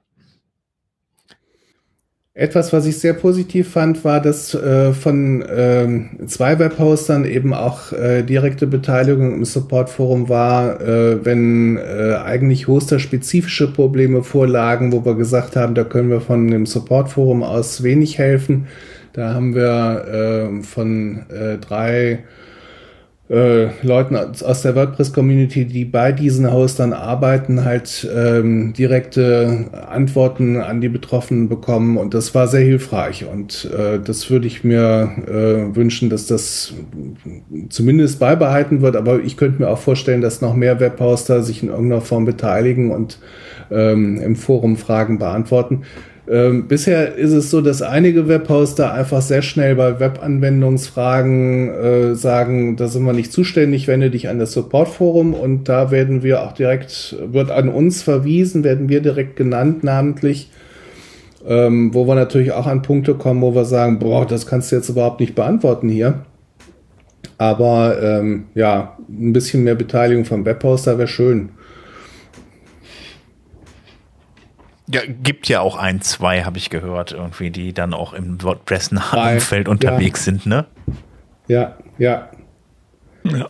Also. ja, und es gibt auch, glaube ich, zunehmend auch Massenhoster, äh, die durchaus versuchen, eigene WordPress-Kompetenz im Moment aufzubauen. Mhm. Ähm, von daher. Ja, also ich Wäre meine, natürlich schön, wenn da mehr von denen dann käme, klar. genau, ich weiß ja nicht, wer, wer jetzt noch nicht von unseren Hörern auf dem WordCamp war, aber ich glaube, so ungefähr mindestens die Hälfte der Sponsoren sind dann immer Hoster. Also von daher äh, gibt es da schon sehr viele, die da irgendwie unterwegs sind. Naja, WordCamps haben wir jetzt seit drei Jahren keine mehr gehabt. Von daher Ja, ja. denke ich mal, gibt es einige WordPress, äh, auch einige bei unseren Hörern, die das noch nicht kennen. Da ist leider die Pandemie dazwischen gekommen. Das stimmt, ja. Mhm. Aber nächstes Jahr soll es ja wieder eins geben. Mindestens. Mhm. Ja, also ein WordCamp Deutschland jedenfalls. Ja, ich schaue gerade mal auf die Liste, was wir denn noch dieses Jahr so Besonderes hatten. Wir hatten eine große Diskussion rund um WebP. Ist ja dann wohl doch nichts geworden, oder? Ah, wird noch. Ja. Mhm. Also ist auch im Forum, äh, denke ich, kein großes Thema gewesen. Ähm, ich selber habe also auch da so ein bisschen mal mit rumprobiert, ähm, aber eigentlich auch nicht so in dem Umfang. Also ich fand es jetzt nicht ganz so wichtig. Also zumindest ist SVG gekommen, ne? das muss man ja sagen. Ja, das stimmt. Ja, und bei WebP, ich glaube, das Problem war einfach, dass dann, äh, dass die Überlegung am Anfang auch direkt war, wir stellen komplett auf WebP um, konvertieren alle Fotos, also alle Bilder, die da sind. Ähm, und das äh, verdaut halt nicht jeder Webposter, so wie er eingestellt ist. Teilweise fehlten dann äh, die entsprechenden äh, äh, Module äh, und äh, teilweise waren die äh, Webhosts natürlich auch nicht darauf ausgelegt, auf diese äh, Rechenleistung, die sie dafür brauchten. Also da hat es wohl auch Probleme gegeben. Von daher finde ich schon ganz gut, dass man es jetzt äh, eine Lösung gefunden hat, äh, wie man WebP zuerst mal zwar äh, nicht mehr im Core verfolgt, aber über das Performance-Plugin ist es ja nach wie vor noch da. Ich wollte gerade sagen, es gibt ja das Performance Lab Plugin und äh, damit kann man das ja auch schön umsetzen. Was im Übrigen auch in Kürze noch ein nettes Update bekommt, das äh, Performance Lab Plugin. Da wird dann SQL Lite mit reingesetzt. Dann kann man dann praktisch textbasiert äh, sein WordPress aufsetzen. Ein bisschen Verwirrung hat ja im, äh, bei manchen Anwendern die, ähm, Hinwe der Hinweis ähm, gesorgt, dass ähm, die Performance der Webseite nicht optimal ist. Und es ist halt, äh, ich, ich musste mich da erstmal einlesen, es ist halt so, dass äh, der Website-Bericht äh, schaut, innerhalb welcher äh, Zeit eben die Webseiten aufgebaut werden. Und wenn da ein gewisser Grenzwert überschritten wird, kommt dann der Hinweis, deine Webseite ist zu langsam und äh, schafft hier einen Cache an. Und es wird also entweder auf eine Objekt-Cache äh, verwiesen, äh, wo viele Anwender scheinbar ganz auf dem falschen Fuß erwischt worden sind, weil ähm, bisher eben nur die Cache-Plugins bekannt waren. Und dass man einen Browser-Cache hat, ist auch vielen bekannt, aber äh, dass es noch einen Objekt-Cache äh, gibt, das war für viele Anwender wohl neu. Ähm, und äh, da haben wir auch einen interessanten Dialog mit, mit Anwendern geführt, äh, um was geht's überhaupt und was muss ich denn da machen. Und ähm, Fazit ist, ich brauche im Grunde genommen nur ein, ein Plugin installieren, das den Objekt-Cache nutzt, der von meinem Webhoster angeboten wird. Und dann verschwindet auch der Hinweis äh, im Website-Zustandsberichten. Wenn ich denn dann den äh, Object Cache beim, beim Anbieter habe, oder? Ja, ja. Ansonsten bleibt es drin. Also die Meldung. Ja, es kommt halt drauf an, wenn die Webseite klein ist, dann, äh, dann kommt ja gar keine Meldung auf, weil die Webseite schnell genug ausliefert. Also die, die äh, eine normale kleine Webseite für ein, für ein äh, KMU ist ja, lädt ja schnell genug. Es geht halt um die Webseiten, die ewig rumdöngeln, bis sie dann mal geladen werden. Da macht dann auch so ein Objekt-Cache beim, beim Multipurpose-Theme mit Dutzenden Einstellungen und so macht das alles schon Sinn, da mal zwischendurch ein bisschen Performance-Gewinn reinzubringen. Ich glaube, die Verwunderung ähm, über diese Meldung äh, von wegen, mach mal ein äh, Object-Cache oder einen persistenten Datenbank-Cache ähm, auf, die ist einfach auch, kommt, rührt auch daher, ähm, dass es natürlich jetzt auch nicht direkt ein Plugin gibt, äh, was im Titel äh, schon äh, die Lösung führt. Es gibt dann sowas wie äh, WP Opcache oder es gibt auch ein paar Caching-Plugins, die es mitmachen, aber da muss man dann wirklich äh, wissen, äh, wonach man sucht alles. Ähm, das heißt, diese Meldung, die da kommt im äh, Performance-Bereich, die ist zwar richtig, aber sie ist zu technisch. Ähm, die muss für die Nutzer, müsste die eigentlich, ähm, ich sag mal, etwas mehr erklärend sein, äh, was äh, und sie mehr an die Hand nehmen, was sie machen können. In Form von Vorschlägen zum Beispiel. Ähm, glaube ich, dann wird sie auch nicht mehr so viel Verwirrung auslösen. Das ist einfach, äh, das ist eine Meldung, die ist äh, von Entwicklern geschrieben worden. Äh, da weiß jeder, was er zu tun hat. Aber ein normaler Anwender kann damit nichts anfangen. Das ist das Problem. Ja, es müsste ja nur ein Satz rein von wegen, äh, äh, wenn du nicht weißt, wie es machst, frag im Forum nach. das war jetzt gemein. Ich mach mal, ich mach okay. mal, ich mach mal, ein, ich mach mal ein Ticket im Chor Können wir das jetzt rausschneiden? aber, aber eine äh, klassische Geschichte, wo wir halt auch äh, regelmäßig viel Verwirrung aus den äh, Gesichtern lesen, ist halt diese äh, Geschichte, wenn du im Blog-Editor arbeitest und dann nur der Hinweis kommt, äh, es ist eine unerwartete JSON-Antwort äh, gekommen, dann wissen die Leute überhaupt nicht, was sie machen sollen. Das ist auch dann für den Support schwierig zu beantworten, weil es halt so viele Möglichkeiten gibt, was da jetzt gerade schiefgelaufen ist. Ähm, ja, das ist eine Fehlermeldung, etwas ist schiefgelaufen, mehr ist das ja nicht. Mhm. Ja, das stimmt. Da bin ich also auch schon einige Male drüber gestolpert, also auch hier bei, bei Seiten bei mir. Also ist sogar schon mal passiert, dass ich also hier noch irgendwie versucht habe, frei, fröhlich pfeifend irgendwas zu speichern.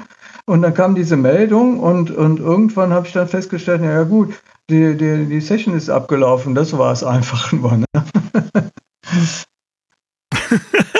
ja, das ist halt immer dieses Thema, ähm, das sind dann gut gemeinte ähm, Fehlermeldungen. Genau genommen, äh, es hat einen Fehler, äh, einen JSON-Fehler gegeben beim Gutenberg-Editor, ist ja eigentlich nichts anderes als äh, das, was ein Webserver sagt, wenn er sagt, ich habe einen 500er. Na, das heißt hm. nur, es ist was schiefgelaufen, woher soll ich wissen, was das ist? Ähm, wenn das die Fehlermeldung jetzt nur lauten würde, äh, es ist ein Fehler aufgetreten, versuche es einfach nochmal. Und wenn es dann nicht geht, muss da müssen wir mal gucken. Ähm, dann wäre das Thema durch. Äh, dann würden die Leute einfach nochmal auf äh, Veröffentliche klicken und dann wird es wahrscheinlich auch durchlaufen. Ähm, dadurch, dass so eine komische Meldung kommt, so eine technische Meldung, sind die Leute natürlich direkt entsetzt, oh, da ist irgendwas kaputt bei mir. Aber ich meine, da muss man natürlich auch sagen, das ist im Endeffekt, muss man fairerweise sagen, jammern auf hohem Niveau, weil eigentlich die Fehlermeldungen bei WordPress so sind, ähm, dass sie auch äh, den Anwender an die Hand nehmen und sagen, was er tun muss. Aber an ein paar Stellen ist es halt noch nicht so. Also da gibt es mhm. andere Programme, die sind da schlimmer dran. Also ich bin fertig, ihr könnt jetzt wieder. Ach so.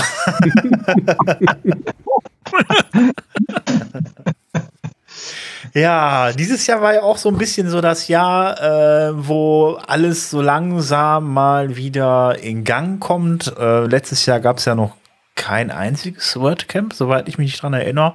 Ähm, diesen Jahr war das erste dann in Wien. Ähm, und ja, Europe und US haben wieder stattgefunden, wobei US ja wirklich extremst klein war. Für ein US WordCamp auf jeden Fall. Also es sind zwar immer noch 600 Leute gewesen, die da hin konnten, aber äh, ich glaube, die Karten waren auch innerhalb von fünf Minuten ausverkauft, soweit ich mich erinnere. Nee, das war Asia. Ähm, die US war ausverkauft innerhalb von einer Stunde. Ach so, okay. Äh, Asia war, ach so, ja gut, aber Asia hat dann auch nicht alle auf einmal verkauft. Da muss man dazu sagen, die haben unterschiedliche Wellen gemacht. Ja, aber trotzdem jedes Mal, also kommt drauf an, also welche Wellen, die waren halt, halt trotzdem floppig weg. Ja, das stimmt, ja, das ist richtig. Das ging sehr flott. Ich habe auch nur durch Zufall dann da irgendwie bei Twitter mal gesehen, dass er verkauft wurde und fünf Minuten später oder so, ja. Das war krass, ja. Ja, und Meetups haben wieder angefangen dieses Jahr. Wie ein paar sind wieder aus dem Schlaf erweckt worden. Udo macht dann ja auch Bonn und, und auch Köln vom Prinzip her. Mittlerweile äh, gibt es die dann auch wieder. Also fleißig was los gewesen. Wie viel, haben wir, äh, wie viel sind eigentlich gemacht worden jetzt in Köln und in, in Bonn? Ja, in Bonn sind wir jetzt, lass mich überlegen, seit vier oder fünf Monaten dabei. Und in Köln haben wir jetzt, glaube ich, drei oder vier Monate die Meetups gemacht. Nächste Woche ist ja noch eins für dieses Jahr. Ähm, das Problem ist halt, äh, du hast Meetups, die haben ja egal ob die jetzt ins Online gewechselt sind wie Bonn oder wie Köln in der Zwischenzeit geruht haben, sie sind im Endeffekt drei Jahre lang tot gewesen. Ne, weil ein Online-Meetup ist nun mal was anderes als ein Meetup vor Ort. Ähm, und du fängst, glaube ich, in den ganzen Meetups mehr oder weniger wieder nicht ganz bei Null, aber doch äh, fast bei Null an. Ja. Und ähm, das ist halt das Schade, weil du hattest vorher Meetups, die gut gelaufen haben, wo 20, 30 Mann da waren und jetzt bist du froh, wenn du mal 10 zusammenkriegst und kriegst das teilweise noch nicht. Das ist dann schon manchmal etwas frustrierend, aber ich denke mal, da müssen wir halt jetzt auch wieder durch. Ja, ja, ich habe das, also ist wie bei allen Meetups. Ich glaube, in Düsseldorf waren auch sehr wenig vor Ort, wie ich gehört habe. Da waren vorher teilweise bis zu 100 Leuten da und äh, in Köln und so. Das würde ich echt bei Null anfangen, weil viele Leute, die früher so stammmäßig da waren, sind nicht mit dabei. Wir hatten in Köln auch teilweise 30, 40, also so 30, ja, so 30, 40 Leute doch ungefähr. Ähm, je nachdem, was dann da für Themen anstanden und so. Aber mittlerweile äh, hat man echt das Gefühl, man fängt echt recht klein an. Jetzt waren wir, glaube ich, in Köln so 12, 13, äh, 12, 10 bis 15 Leute oder sowas, glaube ich. Dafür, dass du zu Hause aufstehen, dich ins Auto setzen, äh, hinfahren musst, parken musst und so weiter, ist das doch schon toll. Ich äh, bin ein bisschen verwöhnt, weil ähm, Zoom-Meeting setze ich mich hier an den Tisch äh, mach meinen Laptop auf und äh, klick auf Zoom und bin online. Und ähm, das ist mit, mit online äh, halt weniger mühsam, als sich dann äh, in die Klamotten zu schwingen. Ne? In Aachen waren wir tats äh, tatsächlich bis vor zwei, drei Jahren immer so mit äh, 10, 20 Leuten vor Ort. Dann war ja lange Zeit, wir haben an sich auch so ziemlich durchgehalten und haben dann also Online-Meetups angeboten. Und jetzt äh, mittlerweile machen wir das Hybrid, weil einfach auch ähm, ja, der, der Zuspruch, der vor Ort also relativ äh, gering war. Also wir haben jetzt beim letzten Mal Meetup hatten wir, waren wir glaube ich zu viert und haben das, äh, ja, und dann, dann ist, äh, sind natürlich online eine ganze Masse mehr da reingekommen. Und ich äh, denke auch, äh, was der ähm, Mego gerade schon gesagt hat, spielt also eine große Rolle, dass also äh, man natürlich äh, dann auch nicht einfach dahin fahren muss und diesen ganzen Aufwand hat. Und ich meine, klimatechnisch ist vielleicht auch noch eine bessere Lösung, ne? wenn man sowas eben online machen kann. Ne? Ja, aber diese Hybrid-Sachen ist so eine Sache. Ich habe es jetzt erlebt bei einem Meetup, wo ich war als Referent. Dann haben wir in dem Raum haben gesessen drei Orgas, ein Gast und ich. Und auf 20 oder 25 Mann, die online teilgenommen haben, die meisten aus der gleichen Stadt kommend. ähm, das finde ich dann auch wieder, naja, nicht so gut, weil äh, ich meine, Meetup ist ja auch dazu da, die Leute untereinander zu vernetzen, ähm, dass man sich auch manchmal auf dem kurzen äh, Weg mal helfen kann, wenn was ist, äh, oder ähm, dass man entsprechende Kontakte aufbaut und so weiter. Und das funktioniert online natürlich nur sehr eingeschränkt. Ja, die, die Meetup ist ja mehr als nur Wissensvermittlung ja, die ganze, die ganze Diskussion untereinander, die ja nebenbei stattfindet, irgendwie, wenn man da mit anderen Leuten spricht oder so, in den Pausen mal zwischendurch oder halt danach, wenn dann der, wenn dann die Session, wenn, die, wenn dann die Session stattgefunden hat, das ist ja was, das findet ja so dann gar nicht mehr so statt. Es kann ja halt eh immer nur einer reden. Also von daher, äh, mir würde da was fehlen. Vielleicht nicht altmodisch oder so, aber ich finde halt einfach doch die Offline-Meetups immer noch mit am schönsten. Wenn jemand im Support-Forum sich meldet und sagt, ich möchte sowas wie Tinder aber mit Tieren machen, dann äh, ist es halt ein bisschen schwierig, das mit zwei Sätzen äh, zu beantworten, wie man das jetzt mit WordPress umsetzt. Und ich glaube, dass da ein Meetup die viel bessere Anlaufstelle ist, um äh, Ideen zu besprechen und, und eben auch mal zu hören, wie gehen andere ein Thema an, auch mal verschiedene Stimmen zu hören. Wir haben im, im Support-Forum haben wir unglaublich viele Anfragen immer noch ähm, zum Thema Plugins, dass Leute dann sagen, ich suche ein Plugin äh, für die und die Lösung Wobei ähm, erfahrungsgemäß ähm, das gar nicht so einfach zu beantworten ist. Jeder hat persönliche Vorstellungen und individuelle Vorlieben, was so ein Plugin können muss, was für den einen schon hochkompliziert ist, ist für den anderen noch nicht leistungsstark genug. Ähm, und und äh, dann haben wir einfach auch im Support-Forum gar nicht die Manpower. Wir haben, wir haben erfreulicherweise mehr Leute, die jetzt sich inzwischen mit Antworten beteiligen. Das finde ich ganz toll. Aber es ist nicht so, dass da jetzt hunderte Antworten und wir über sowas wie eine Art Schwarmintelligenz verfügen, ähm, sondern es gibt eine Handvoll Leute, die halt dann auch nur schreiben können, ich habe dieses und jenes Plugin benutzt, aber ich habe die Use Cases auch gar nicht, die die Leute da beschreiben. Und äh, nochmal, für sowas ist ein Meetup, glaube ich, viel, viel besser geeignet, dass man mehr Leute auf einem Fleck hat, ähm, auch verschiedene Ideen mal diskutieren kann. Dafür ist ein Supportforum einfach die falsche Plattform. Ne? Robert, äh, ja. macht ihr denn da noch eure Werkstatt da in Leipzig? Ist auch ein schönes Format eigentlich gewesen.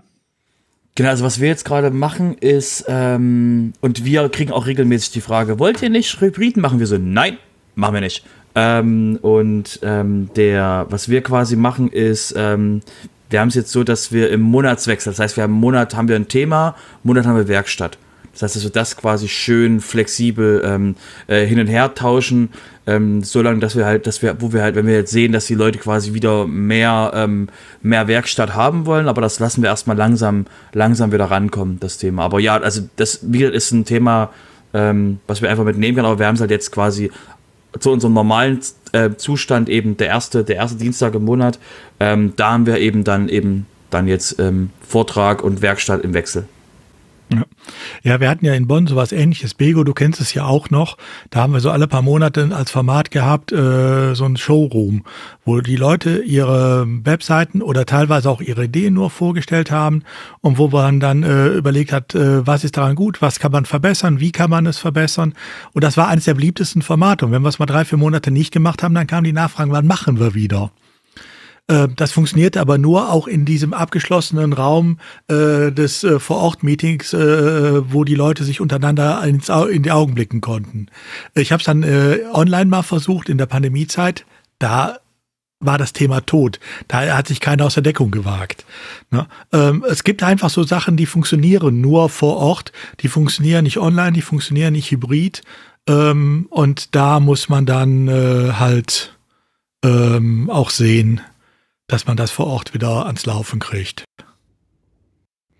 Eine Webseite zu besprechen ist ja auch ein Thema, das durchaus sehr emotional sein kann. Und da ist es mir wichtig, auch zu sehen, wie kommt das bei meinem Gegenüber an? Äh, versteht er, dass ich ihn jetzt nicht gerade runter machen will, sondern versuche, einen kreativen Input zu liefern?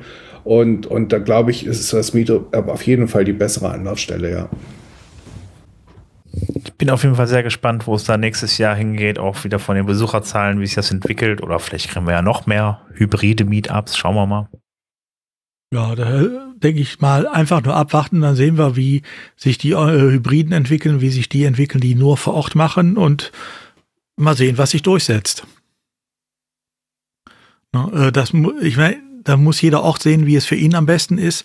Und da muss man natürlich auch ein bisschen im Blick haben, wie, äh, welche äh, Form läuft denn insgesamt besser, welche läuft insgesamt vielleicht auch schlechter. Aber das werden wir ja sehen. Dafür gibt's ja genug Feldversuche im Moment. Ja, ich überlege gerade, gab es denn dieses Jahr sonst noch irgendwas Besonderes, außer dass es wieder WordCamps noch gab? Äh, ja, es gab noch die 6.1 und die 6.0er Version, aber war jetzt auch nichts mehr Revolutionäres drin, ne? Es basiert ja letzten Endes alles auf der 5.9, ne? Ja, stand also einfach auch viel, äh, denke ich, so im Fokus, also die ganzen Sachen mal ein bisschen anzupassen, mal zu ein, vereinheitlichen. Und das äh, ist also, glaube ich, auch eine ganz gute Sache gewesen, dass man jetzt nicht also mit Power da nochmal weiter irgendwas Neues, wie zum Beispiel die äh, nächste Phase jetzt eingeläutet hat, so in Richtung, äh, weiß ich, Mehrsprachigkeit im, im Chor oder so. Ne? Ich denke mal, die letzten beiden Versionen 6.0, 6.1, das waren so Konsolidierungsversionen, wo man einfach mal aufgeräumt, vereinheitlicht hat. Und äh, ich denke mal, das war auch mal wieder wichtig. Und halt auch viel Feintuning noch an einigen Stellen gemacht habe, gerade im Editor. Und ähm, damit hat man jetzt wieder eine Basis, auf der man jetzt die nächste äh, Welle, die nächste Phase angehen kann äh, mit der Kollaboration. Mal sehen, wie das wird. Ich sehe in dem neuen Theme, das mit 6.1 kam, mit dem 2023, unglaubliches Potenzial. Aber das muss jeder für sich auch erstmal entdecken und gucken, wie, wie genial das eigentlich ist. Das, das muss man halt einfach selber erstmal ausprobiert haben. Und dazu muss man den Leuten halt auch ein bisschen Zeit zugestehen. Ähm, ich bin ein ganz großer Fan von den Videos, die da ähm, Jamie Marsland macht, wo er Webseiten nachbaut ähm, äh, und dabei eben dieses 2023 eben verwendet und staunt wieder, wie virtuos der also da mit der Geschichte umgeht. ähm, was der aus diesem Theme rausholt. Da sehe ich also noch ganz viel Potenzial. Ja, stimmt, die, die Videos von dem Jamie Marsland, die sind wirklich zu empfehlen. Also da habe ich mir auch schon einiges von angeguckt und, und auch tatsächlich auch mal nachgebaut, um mal zu sehen, ob das wirklich so funktioniert. Und das funktioniert tatsächlich also wirklich ziemlich gut, äh, wie der das erklärt. Und, und äh, na gut, also da, wo wir dann vielleicht noch mal ein bisschen suchen müssen, da, ähm, da, da das ähm, kriegt er ganz locker mal so eben hin. Ne? Das ist natürlich schon Wahnsinn. Aber ich denke mal, das ist einfach auch die Erfahrung. Ne? Wenn man das paar Mal ähm, gemacht hat, dann weiß man, wie es funktioniert. Und äh, die Erfahrung, die fehlt uns natürlich allen noch äh, mit den neuen Sachen, das ist doch klar. Hm? Mit den alten äh, Gegebenheiten, da wussten, da wussten wir ja blind, wie wir damit umgehen. Und heute mit den neuen müssen wir halt auch alle ein bisschen äh, probieren, klar. Ja, also vor allen Dingen zum Beispiel, wenn man jetzt den Navigationsblock sieht äh, bei den bei den Block-Themes, der immer noch so ein bisschen hakelig ist, finde ich. Ne? Und äh, diese ganze Struktur hin und wieder bin ich dann also irgendwie an einem Punkt, da will ich irgendwas genau machen und äh, muss dann sagen, irgendwie äh, klappt das aber nicht. Äh, ich wüsste jetzt genau, wie ich es mit CSS jetzt machen könnte. Äh, äh, aber ich will es eben nicht mit CSS machen, sondern ich will es einfach mit den Möglichkeiten, die mir eben dieses jeweilige Blog-Theme da halt bietet, umsetzen. Und das ist dann nicht ganz so einfach manchmal. Ne? Ja, das ist aber nicht auch manchmal auch schwierig, ne? Also. Hm, nicht so intuitiv, ne? Du hast ja dann einfach, wie gesagt, wenn solange noch Optionen fehlen, dann äh, äh bis, muss man halt eben dann mit CSS ran. Dann ist auch die Frage erstmal, also so, solange da halt kein CSS Editor drin ist, der aber ja jetzt bald reinkommen soll, wie ich gehört habe. Also dass man halt dann da äh, sein CSS dann direkt dann da in den, in den, äh, ja, in der Sidebar dann halt angeben kann ähm, wird das halt echt, es ist halt echt ein Problem, weil, wie gesagt, es gibt Blöcke, bei denen kann ich halt eben dann eine, eine horizontale Margin nicht angeben. Und das ist halt, hm. ich verstehe es nicht, man lässt, man, man lässt halt eben dann den, den Theme-Entwicklern die Option, das einstellen zu können oder eben auch nicht. Aber das Problem ist ja einfach, dass die Leute ja einfach so, so, die nehmen die Themes und machen das und äh, brechen die so auf, dass die halt einfach so funktionieren, wie sie sich das vorstellen. Und dann ist es eigentlich blöd, dann nicht die entsprechenden Optionen halt auch äh, einfach mitzugeben. Man kann eine gewisse Grundeinstellung mitgeben, dass man sagt, so Standard Margin hat halt fünf Pixel oder sowas oder ne, also oder ein Rem oder wie auch immer. Ähm, aber äh, das so zu fixieren, dass man sagen, wir geben dir gar nicht die Möglichkeit, das noch zu ändern, finde ich halt irgendwie nicht ganz so geschickt, weil es gibt immer wieder Situationen, wo ich merke, okay, da macht eine Margin jetzt keinen Sinn oder so. Ne? Also äh, hat sich schon viel geändert insgesamt irgendwie, aber ab und zu, also ich habe mich schon gewundert, dass es dann streckenweise dann doch noch irgendwie Sachen gibt, die dann einfach fehlen, obwohl sie einfach, ich glaube, per Theme JSON nur eingeschaltet werden müssten. Und äh, jetzt, Sven, willkommen im Area von Decision Not Options. Genau jetzt ist quasi, das ist das Witzige mit Decision Not Options. Wie machst du das, dass du Entscheidungen für den User triffst, obwohl du dem User alle Freiheiten geben willst? Das ist quasi das, das Interessante, was ich quasi die ganze Zeit eben mit diesen, mit diesen ähm, Funktionen fehlen und das müsste doch eigentlich drin sein, dass eben genau das eben der, der Kontrapunkt zu WordPress entscheidet für den User was der User am meisten braucht. Und die User halt sagen, ich würde gerne alles. Und die anderen Plugins eben haben nicht Decisional Options. Also guckt euch mal das Interface von Elementor an. Die haben das nicht. Und deswegen haben die halt, äh, hauen die halt den User komplett mit den Features voll.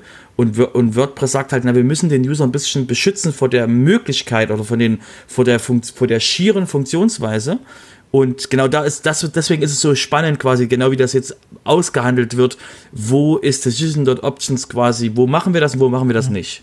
Ja, wo es halt sinnvoll ist. Und ich sehe es halt bei so einer Margin, ist es häufig dann halt ziemlich sinnlos. Also deshalb, also, ja klar, man muss den Weg jetzt finden, weil es natürlich ziemlich viel Bedienelemente sind, die jetzt neu dazugekommen sind. Das ist vollkommen richtig. Aber ich denke mal, das wird wahrscheinlich dann jetzt dann bald noch kommen. Ansonsten äh, im Forum nachfragen, ne? Ich habe ja vorhin gesagt, dass einige Technologien bei den Anwendern erst auch mal durchsickern müssen. Ähm, was ich zum Beispiel im Support-Forum überhaupt nicht sehe, ist äh, Fragen zu Patterns und Styles. Ach. Ähm, und das ist für mein Verständnis, ist das Decisions. Ja, da hat jemand Designentscheidungen getroffen, die ich übernehmen kann. Ähm, nur das macht bisher, glaube ich, keiner.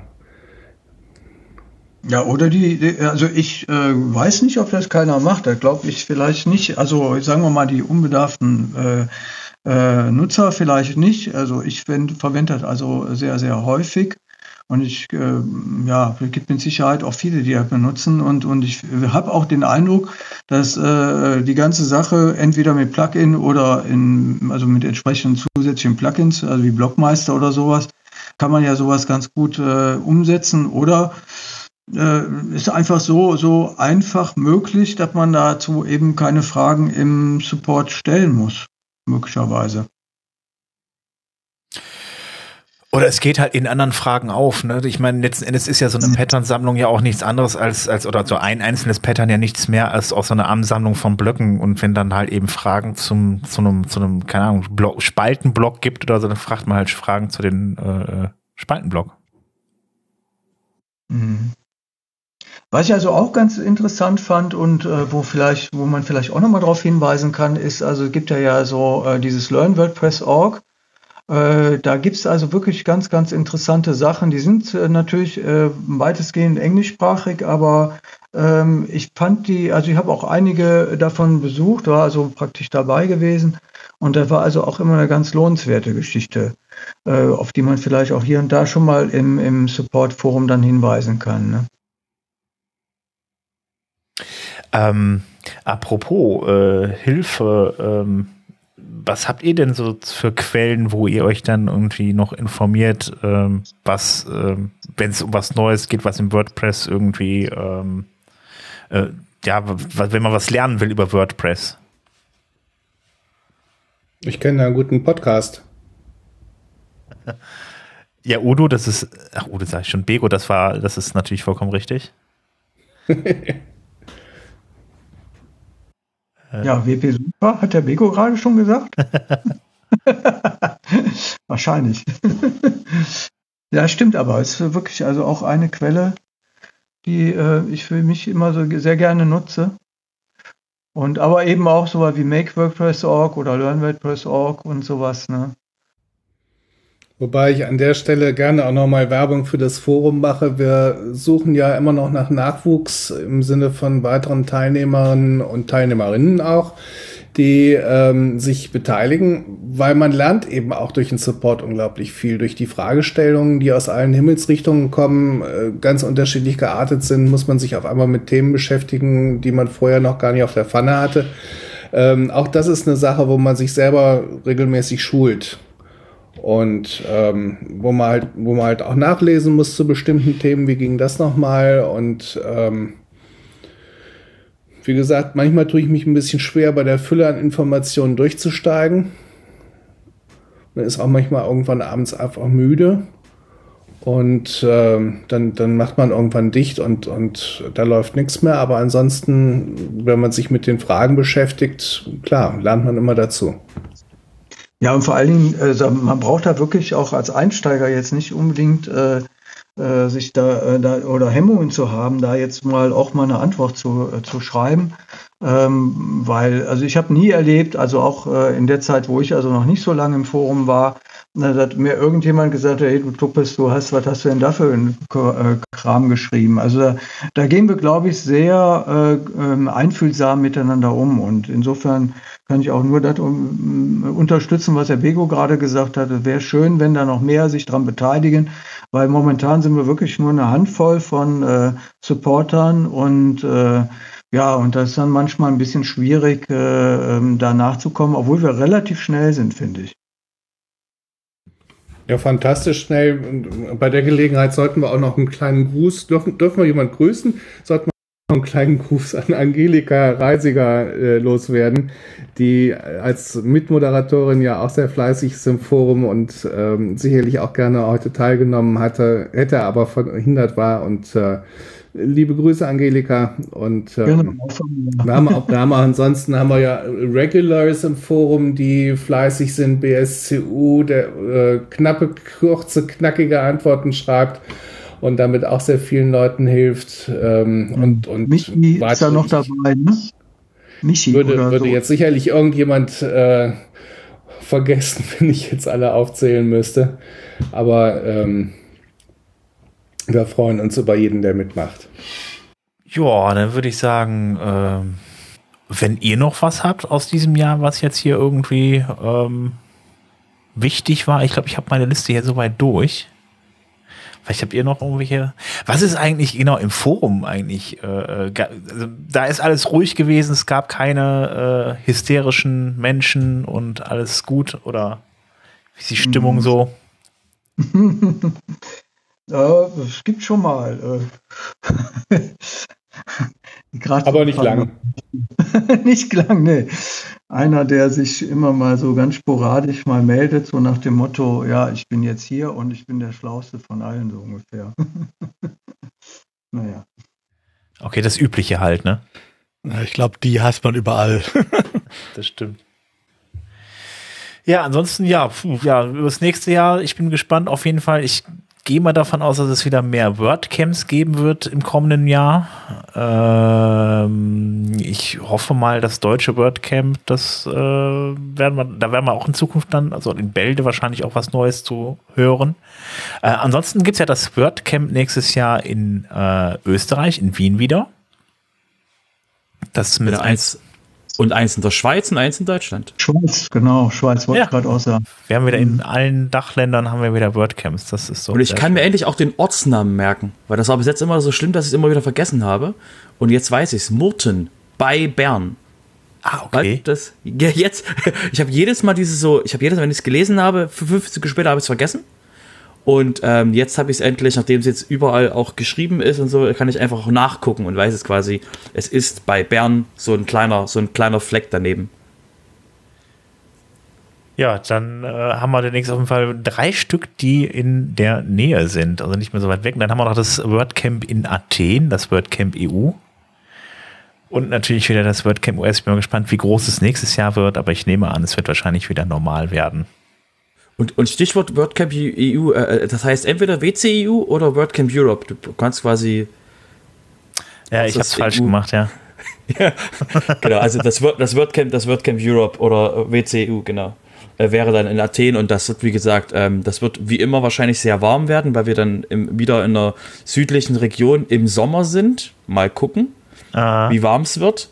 Und ähm, dann haben wir auch gleich dann WordCamp, äh, also jetzt haben wir ja Asia und, ähm, und US relativ nah beieinander. Also das eine ist im, im Februar, dann haben wir im, im Juni ähm, das WordCamp, WordCamp Europe in, ähm, in Athen und dann haben wir auch schon im August wieder WordCamp US. Also das Jahr, meiner Meinung nach, gefühlt wird das sehr schnell rumgehen.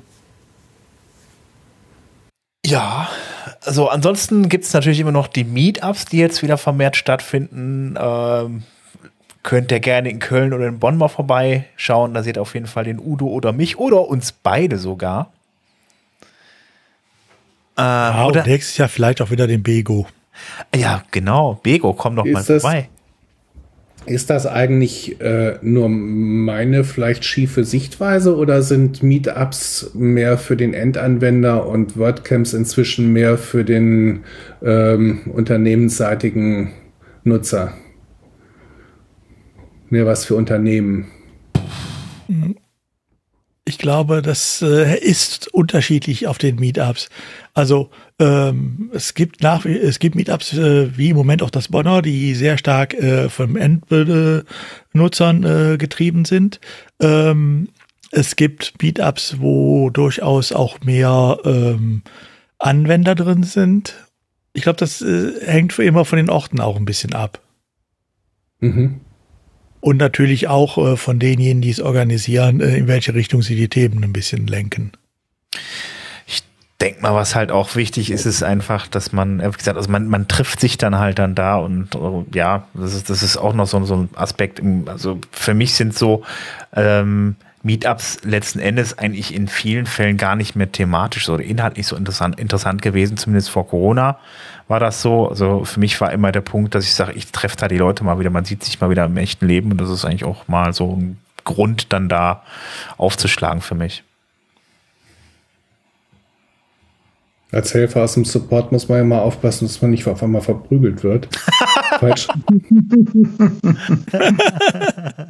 Wir beschützen dich. Du hast im April die falsche Antwort gegeben. Zack, paf. Können ja ein paar Bodyguards engagieren. Ja, gut, dann würde ich sagen, äh, äh, machen wir das ganze Ding rund. Ähm, dann äh, ja, gehen wir jetzt alle dazu über, ähm, ja, Weihnachten zu feiern, äh, ins neue Jahr zu rutschen. Und dann würde ich sagen, hören wir uns kommendes Jahr wieder. Von daher, äh, ja, schön, dass ihr da wart. Vielen lieben Dank. Gerne. Danke Sven, danke in die ganze Kommt Runde. gut ins neue Jahr. WP Sofa war immer toll dieses Jahr, hat, hat mir viel Spaß gemacht. Vielen Dank auch dafür. Das Und freut mich. frohe Weihnachten. Gut, und dann würde ich sagen, äh, ja, gibt es jetzt einen etwas entspannteren äh, Abklang und äh, ja, macht's gut, guten Rutsch, frohe Weihnachten. Tschüss. Frohe Weihnachten. Tschö. Tschüss. Tschö.